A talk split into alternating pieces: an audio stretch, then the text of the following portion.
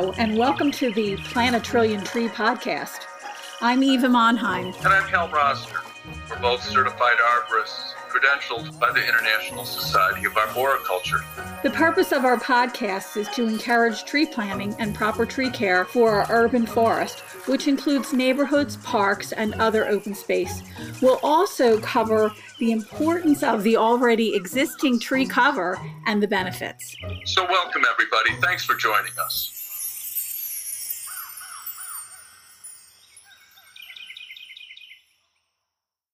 This podcast is being recorded on September 10th, 2021. Hal Rosner will not be joining us this week. He's on vacation.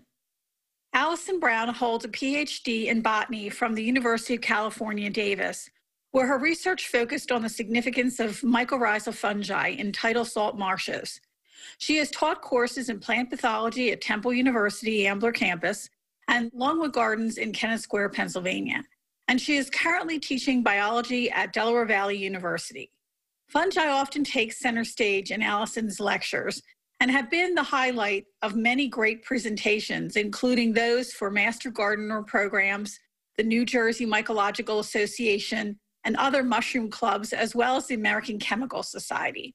Most recently, Allison gave a presentation entitled Villains in the Garden for the One Symposium at Tyler Arboretum in Media, Pennsylvania, where she introduced her audience to the parasitic fungi commonly associated with trees. Allison also leads mushroom hikes and enjoys exploring the culinary delights of local fungi. Welcome to the Plant a Trillion Trees podcast, Allison. We're delighted you can join us. Well, thank you so much, Eva, for inviting me to join your podcast. I feel very honored and I'm excited about talking more about fungi in all the years I've known you, I don't think I've ever asked you how did you wind up becoming a biologist and a fungi lover? Well, I took my first biology class at the College of Marin in California back in the 80s and decided that was the discipline for me. Uh, my focus shifted towards fungi while I was pursuing graduate research at Sonoma State University.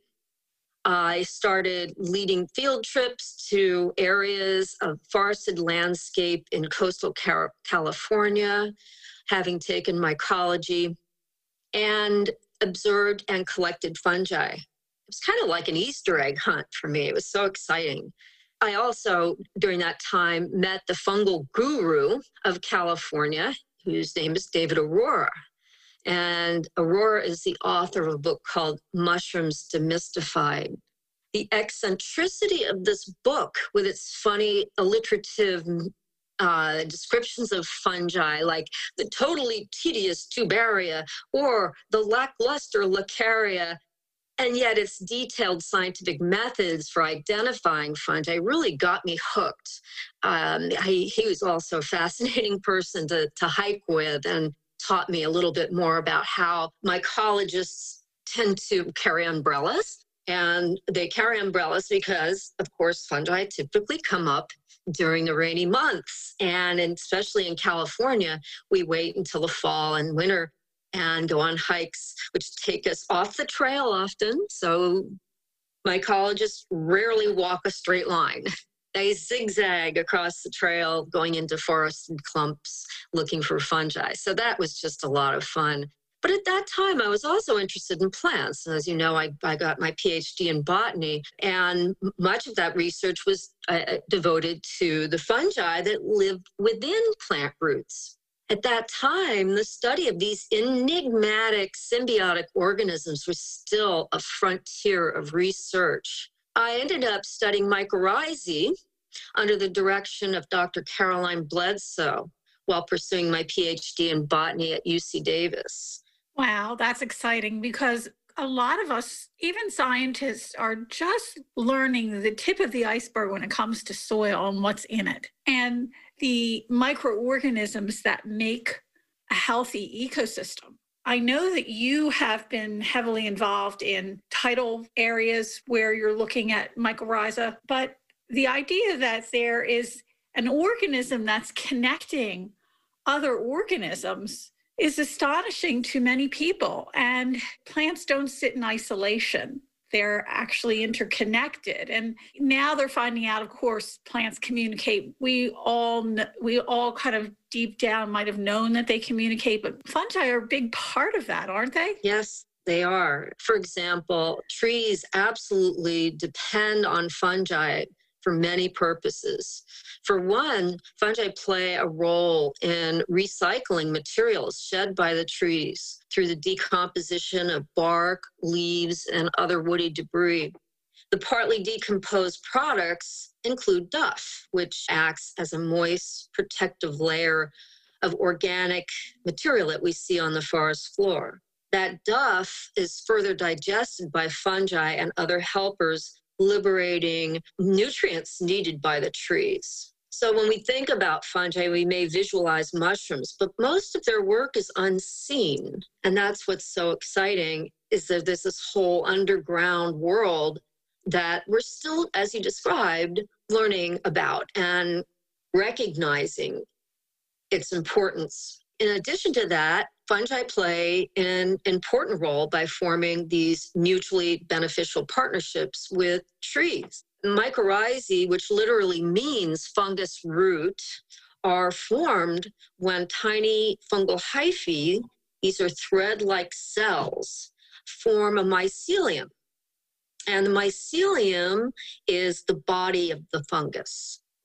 So a mushroom is made up of a mycelium, the button mushrooms you see in the supermarket is made up of mycelium, and the underground portions that extend from that mushroom into the soil and into organic matter is also made of mycelium. These fungus root associations are formed when these tiny thread like hyphae wrap around the roots and root cells forming sometimes visually obvious clubs in the roots. So you may have seen these before when you're uh, excavating trees that are mycorrhizal.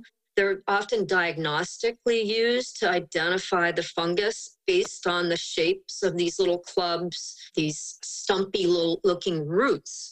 So that stump is really all, um, caused by the fungus in its interaction with the root. The other type of fungus is actually entering the root cells. And so we have the ectomycorrhizae, which are external primarily of the cells and the root surface, and the endomycorrhizae, which enter the root cells. Those root cells have membranes within them where the hyphae form tree like structures that interact in a sort of a molecular dialogue with the plant roots.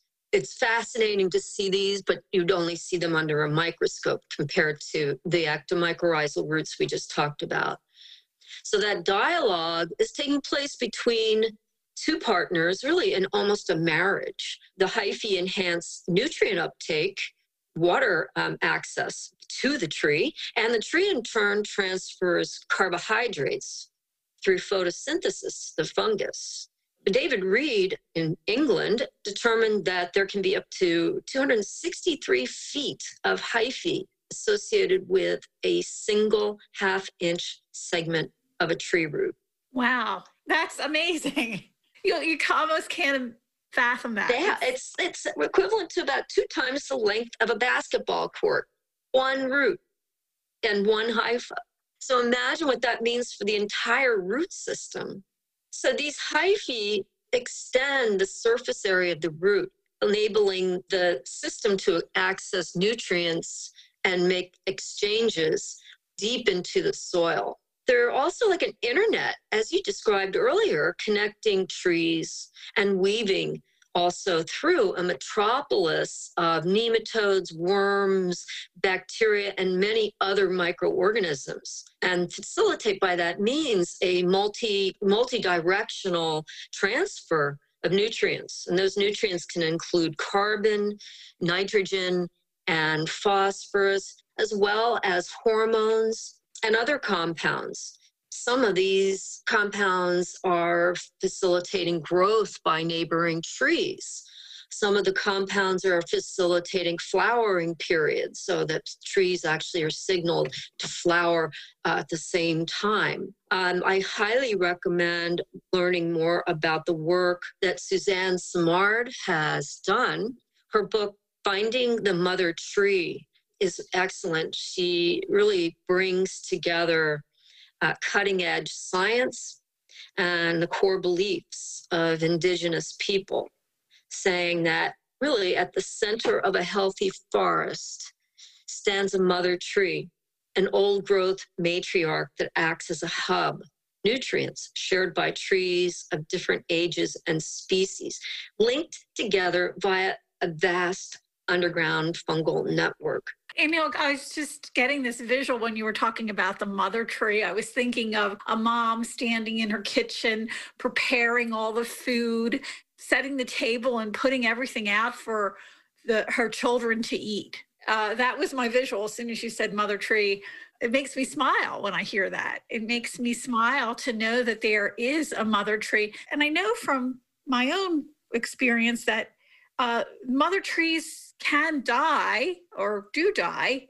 And when they do die, they leave themselves for the rest of the community to feed off of. Yeah, that's correct that in itself is such an unselfish act to be able to continue on after you're gone that you're continuing to feed that's what we we kind of miss we look at the forest and we walk in a woodland we see these trees and a lot of times we don't understand their actual function and the importance and the interconnectivity between the trees you bringing the topic up of fungi and you being here today talking about fungi, they're almost like the networkers for the plant communities.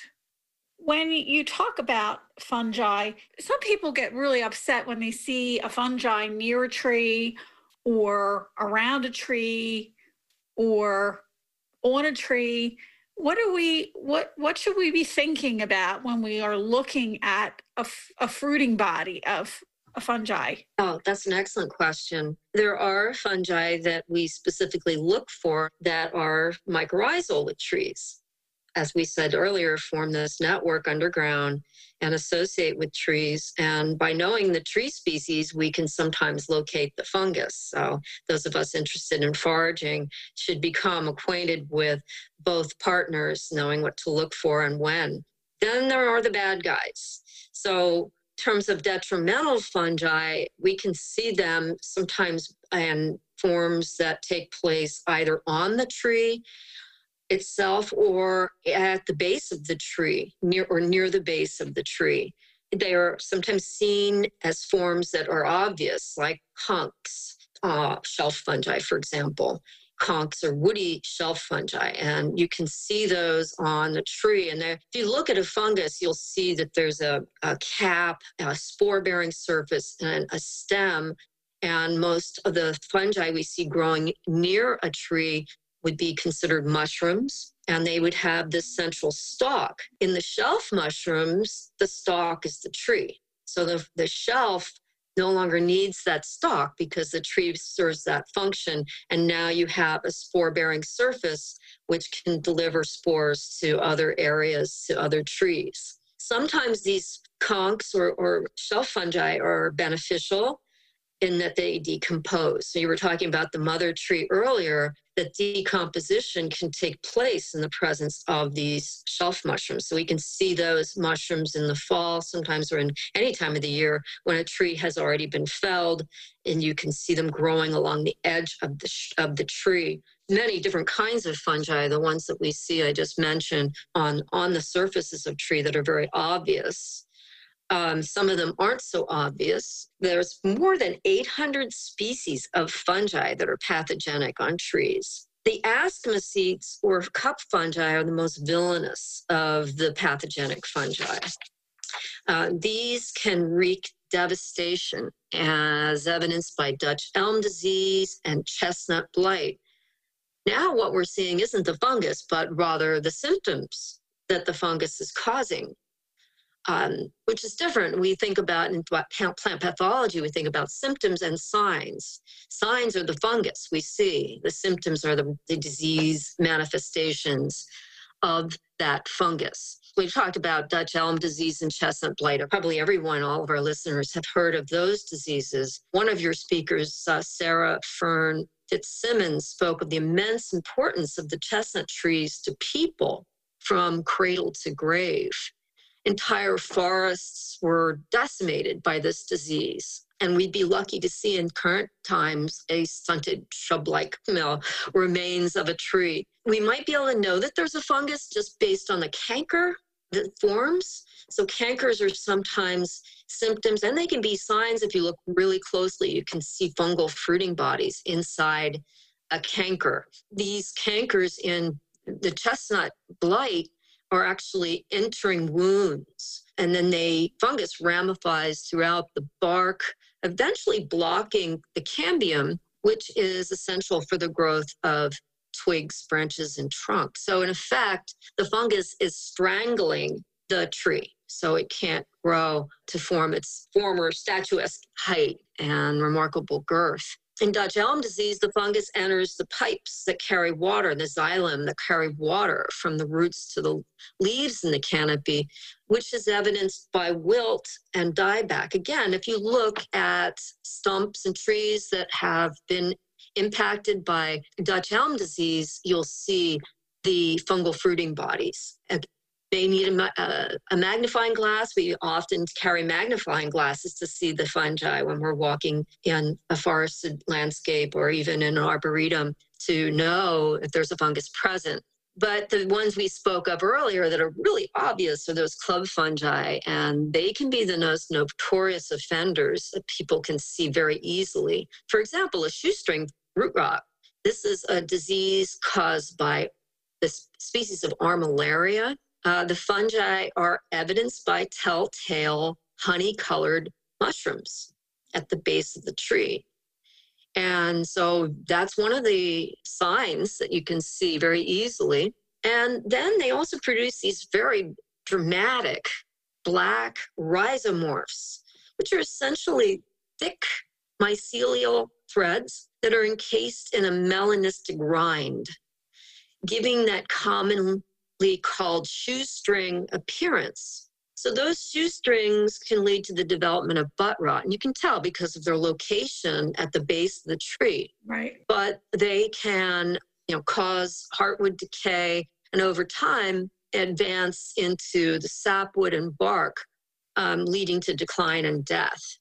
Those shoestrings can ramify throughout the forested community kind of as we talked about, it's a hyphal highway going from one tree to the next, causing devastation now in this case. Everyone may have heard of the humongous fungus. So here's one that we might be able to see from an aerial photo. Not necessarily the fungus itself, but the impact it has on forested ecosystems. Specifically, one um, that's of note is in the Malheur National Forest in Oregon. And this organism produces genetically similar genets, which are genetically similar fungi that again move from one location to the next. Several of these are extremely large and there's one that weighs up to 400 tons and is said to be older than Christianity itself. So, wow. Remarkably huge fruiting body, evidence of fruiting bodies. Again, if you see the effect they have on forested ecosystems. Isn't that also why it's important that we be mindful of what we destroy when we're building and constructing, that we understand what's happening underground and what's happening above ground? And that maybe we have an unusual area that should never be touched because it is one of those large organisms that's working to work with the ecosystem. Yeah, interestingly enough, sometimes these are regulators of tree populations. So we think of them as a negative factor in the health of a tree and of the tree of a forested ecosystem. However, in the absence of, for example, prescribed burns and natural fire, we see more disease. And disease caused by fungi is a, is a way to regulate populations, keeping them at bay. If you have a crowd of Douglas fir, a monoculture of Douglas fir, there's more likelihood you're going to see disease in those trees. You need diversity. If you choose a home in a forested area, you want to make sure that that area has, is obviously cleared of debris to prevent fire, but that there's diversity there, that you don't just have a monoculture. Because now, if you do, you're at risk. Some of these trees being very flammable too. Thinking about that, we should think about ways to build our homes to really reduce our impact and be sensible and what where do you want to build your home do you want to build it right next to an area that's um, potentially a fire controlled habitat yeah, I think that's really good. And especially with what's going on out in California and in Oregon, Washington state, we think that fire is bad all the time, but it's not. It's it's a way to control undergrowth and some trees are are, and I don't want to say dirty because trees aren't dirty. They are dropping what they can't use. Uh-huh. And uh, I think humans are dirty, the dirtiest species on earth, but that's beside the point. um, the fact of the matter is that that trees drop because they're refreshing themselves, but they're also getting rid of things that they no longer need and could actually act as a source of nutrient again if they're broken down, right? Exactly. Yeah. So we often want to sanitize our living environment by breaking leaves, for example. I admit that I want to break the leaves. It just seems like a, a, a, visual blight sometimes. But these leaves, when they decompose, especially by virtue of the fungal activity and other organisms, insects and worms, that nutrient material in the leaf is going is being recycled and it is nourishing that tree. So you really have a cycle that should be maintained in a harmonious way. Now we just introduce, for example, wood chips and mulch to sort of serve that function in the absence of a more natural byproduct of trees shedding parts and leaves and branches. So we remove that material and we replace it with material we buy. You can do it yourself though. I mean, you can use, I use compost from my compost bin to mulch um, my trees and other plants in the garden really more attractive way than leaving the leaves on the ground. And I've got my neighbor has a she has a holly tree, and the holly tree sheds its leaves, and they're terrible. If I'm walking barefoot, I have to right. rake the leaves. But I've noticed if I leave them, it takes a long time for them to decompose. They eventually, um, you can pick up the leaves and you can see the fungal tissue mats forming. And I've gotten amazing compost from these leaves. And this is how the tree is, is accessing nutrients again. So by raking them, I have to get rid of them, but I'm putting them in a place where I know they can still serve that function. I was thinking when you were talking about how long it takes to break down a holly, and you think of where hollies are native to, like in sandy soils where there might not be a lot of organic material. So having a leaf that takes a long time to break down would be very beneficial for the tree so that it doesn't lose all the nutrients and just disappear right away. Whereas a what we would classify as a regular hardwood forest, the leaves break down much quicker because you know it would be too thick there, and there's there's a lot of or- yeah. organic material to begin with. So there's a lot of things to think about when you're thinking about forests and fungi and the type of plants that you have. But I, I really think the most important takeaway that you have been talking about is you know, the diversity that's important. Very little diversity, we actually are hurting ourselves and our ecosystems around us because the monoculture, if you will, or diculture, doesn't allow for enough activity to occur. And that's where we, we run into serious issues. It's challenging because we, we have our charismatic trees that we want to see. And I think also I'm just looking out my window. I've got um, a blue spruce, and we talk about right plant, right place. That blue spruce really doesn't seem happy where it is right now. So choosing trees, we are going to plant them based on their preference for specific location and environmental habitat and climatic requirements is really, really important. So if you do plant trees, you should be really aware of their needs. Um, and that will also help to prevent disease and incre- increase diversity if you can by planting a number of different trees of different stature partnering them in a way that can also benefit an inter, inter, interchange um, underground. I think that's a, that's a really good point. And also, what about the difference in heights and the widths of plants? Does that make a difference too? Well, if you look at monocultures, very often you see really small trees of narrow diameter, and for forestry, those are less desirable. And that close proximity not only yields a inferior product if you're harvesting the tree, you're also increasing the likelihood of disease occurring, uh, transport of disease between one tree and the next. So these are also considerations when growing uh, or planting your trees is to in, recognize how much space is needed between them to increase airflow, for example, um, to reduce uh, spore transport from one tree to, an, to the next. I was talking to you about my lilac trees, which are famous for attracting, um, I guess it's really a shrub, isn't it? It can be a shrub or tree, but there are lilac trees with a single trunk.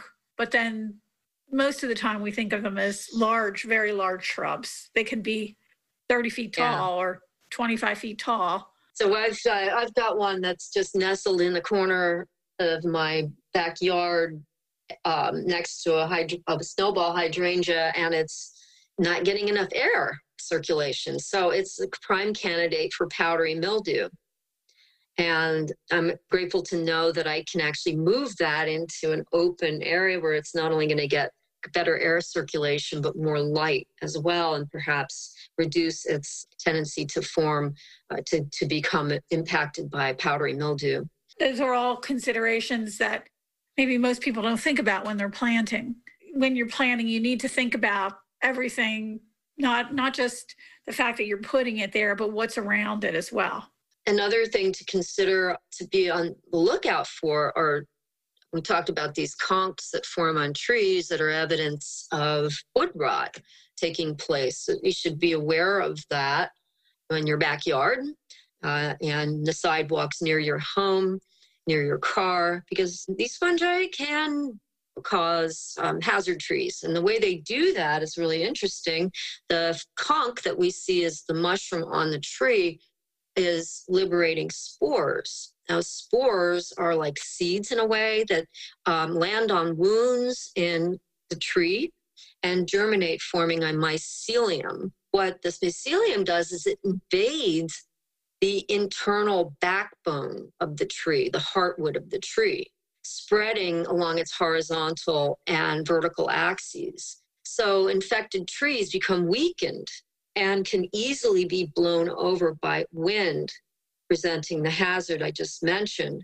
So, this is something you should be aware of to be always on the lookout for problematic trees and recognizing even though they're beautiful, sometimes we have to take the aggressive method of removing them because of you know urban or suburban setting they do present a hazard i am fascinated by just the results of these um, wood decay fungi. I, I, don't mean to glamorize the fungus, but they can do two kinds of rot. Um, one of them is called cubical brown rot. And the fungi that do that are, for example, the um, artist conchs. So the beautiful artist conch invades the tree and it um, digests the cellulosic compounds in the heartwood, leaving these brown chunks. Uh, they, um, that what we would describe as yes. tubes. And you yes, might have yes. seen that when you look at a felled tree. Those that's caused by very often, not always, caused by some of these conchs that we described. On the other hand, we also have white rot fungi, which are fascinating. These digest the lignin of the tree. Now, the lignin is a complex polymer that forms the structural components of woody tissue. It's the only wood decay fungus that has evolved to break down lig- lignin. In fact, it's the only organism that has evolved to break down wow. lignin. That's and in its wake, it leaves a white mass of cellulose. So it does the opposite of what our conchs might do. And the one I wanted to talk about, sulfur tuft. It's bright orange. We see it in later months in the summer and early fall. And it is a white rot fungus. We very gratefully harvest to put on the table. They're quite edible and to some very delicious but it's a devastating disease to the tree. By removing it, you're not removing the disease. You're not removing the mycelium. Right. So people ask me, well, can I take that conch or that mushroom and will, will the tree survive? No, no, it's by the time you see it, it's too late. All right, there you go. And which brings us to the fruiting bodies themselves and you've been talking about that we we like to eat them when we see them and they're edible but what are some of the fungi that are associated specifically to certain trees?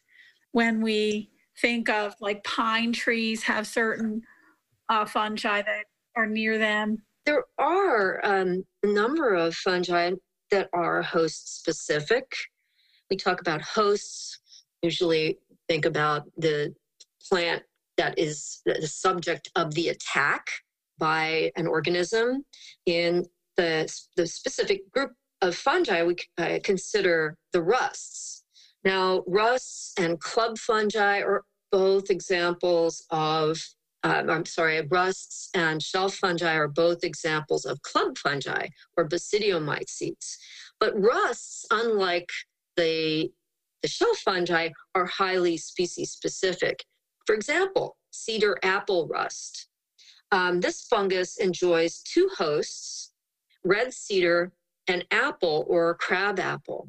The first year, the fungus attacks the leaves of the apple tree, for example, and the apple as well. So you can see evidence, you can see signs sometimes and symptoms of um, sort of the apples become kind of contorted, and you see some cavities in the apple that are colonized by fungi. And that's that first year. And then in towards the second year, what happens is the spores that are produced by the fungus in the apple or from the leaves are spread to a red cedar. And those fungal spores begin to form a gall. They stimulate a response in the plant. The plant is really saying, you know, it's almost like a tumor is saying, hey, you know, I want to get rid of you. And in fact, they're creating the perfect environment for these fungi to shoot, to produce these telial horns. And the telial horns are bright orange. And we talked about how to note how do we see what's evidence of a fruiting body. Well, there's another example of a fruiting body that is really obvious. We see these usually in the spring and you and I have been out in the woods and have spotted these orange balls in juniper trees, and they're fascinating to look at. Generally, they're more of an, I should tell you, if you can easily control them. Right. You can easily prune the tree and remove that disease organism. You can also you can remove the the the, the galls, but you can also be sensible about where you plant your uh, apple trees at least two miles away to prevent the next phase where the spores leave those orange galls and go back to the apple tree. So it's a cycle, takes two years, and they go back and forth between apple and and cedar. And, and that's why far, farmers who raise apples are always looking to make sure that there are no cedar trees in their hedgerows or anything like that that's going to affect their fruit. Wow, there's so much here that we can cover, Allison, and we're coming up on time. But I think that the idea of talking about fungi and knowing how important they are to the relationship with trees it's just another way for us to understand that trees are very complex and they attract a lot of different types of other organisms that they need to not only grow as big as they do, but also to actually break them down when they die. And the the uh, fungi does everything from life life to death, right? Mm-hmm. Yep. That's right, cradle to grave. And uh, I think that's that's really one of the fascinating things about fungi that a lot of people may not realize that they are decomposers as well as creating these wonderful edible fruiting bodies that we can we can enjoy, but also help a plant to be fed and uh, bring in that nutrients, especially phosphorus, which is really difficult for a plant to get out of the soil. That fungi is able to help it pass the barrier, the cell, get into the cells and help it to be utilized within the tree. Yeah, they literally produce enzymes. The fungi produce enzymes, like as we do in our on our stomachs, we produce enzymes in our digestive tract. Um, the fungi secrete enzymes, and in secreting them, they help to digest organic matter that then liberates, for example, phosphorus and nitrate. So that's one of the specific ways that those nutrients become available to the plants is through these enzymes secreted by the fungi. We always ask this question. I know Hal's not here this week because he's on vacation, but I just wanted to ask our favorite question that we we ask all of our guests. Is there a specific group of trees or tree that you absolutely adore? I really love sycamore trees. I live in um, along the Delaware River. So I've become very fond of the trees we see in riparian zones. Uh, I love sycamores and I've grown very fond of silver maple. I'm going back to my days in California, uh, my redwood trees, Sequoia sempervirens. I absolutely love um, the bristlecone pines in California are fascinating. And again, these are some of the oldest organism, um, tree organisms on Earth. But there's also a sense of place about what you picked. The the trees that you see on a regular basis where you live now along the Delaware, which are the sycamore and the silver maple, which not many people have an affinity for the silver maple in particular because they say, oh, it's a junk tree. But no, there's no such thing as a junk tree. Every tree has a function. And you talk about the redwood and the bristlecone pine that are so iconic for the West Coast. So the sense of place, I think, is important when we talk about trees. Also, you know, that the whole idea of what a tree does for the sense of place. And without them, they the place doesn't feel the same. Right. And uh, it's it's also interesting to see how they endure the hazards that are part of our changes in our environment, hurricanes. And I just witnessed, a, um, I saw it. I went to a friend's house who area was literally decimated by the Hurricane Ida.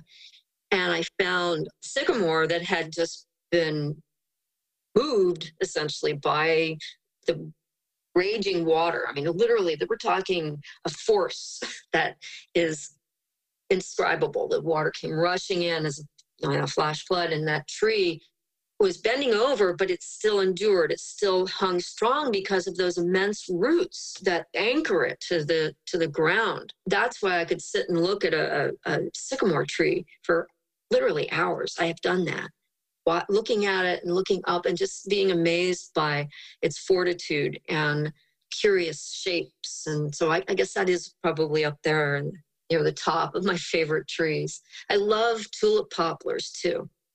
Uh, we don't see them as often here, but I just, they're just statuesque, beautiful trees. I love the bark of a tulip poplar trees, but I think sycamores are at the top. Well, I really am delighted that we could have you today on on the podcast. You, you're very inspirational, and you have so many wonderful ideas when you're out in the wild. I've been out with with you on walks and looking at different things, and you've influenced my life as a teacher and uh, as a horticulturalist, and and I want to thank you for that. And thank you for being on our show today. Oh, you are so welcome. And I have to thank you too, because I think there's a symbiosis between us that you just described, that we're exchanging knowledge but, and also a kinship with our natural world. And I certainly have enjoyed my walks with you and look forward to those in the future. Thank you so much, Eva. Super. Thank you so much, Allison. The Plant a Trillion Trees podcast is edited by Andromedan Recordings in Hollywood, California.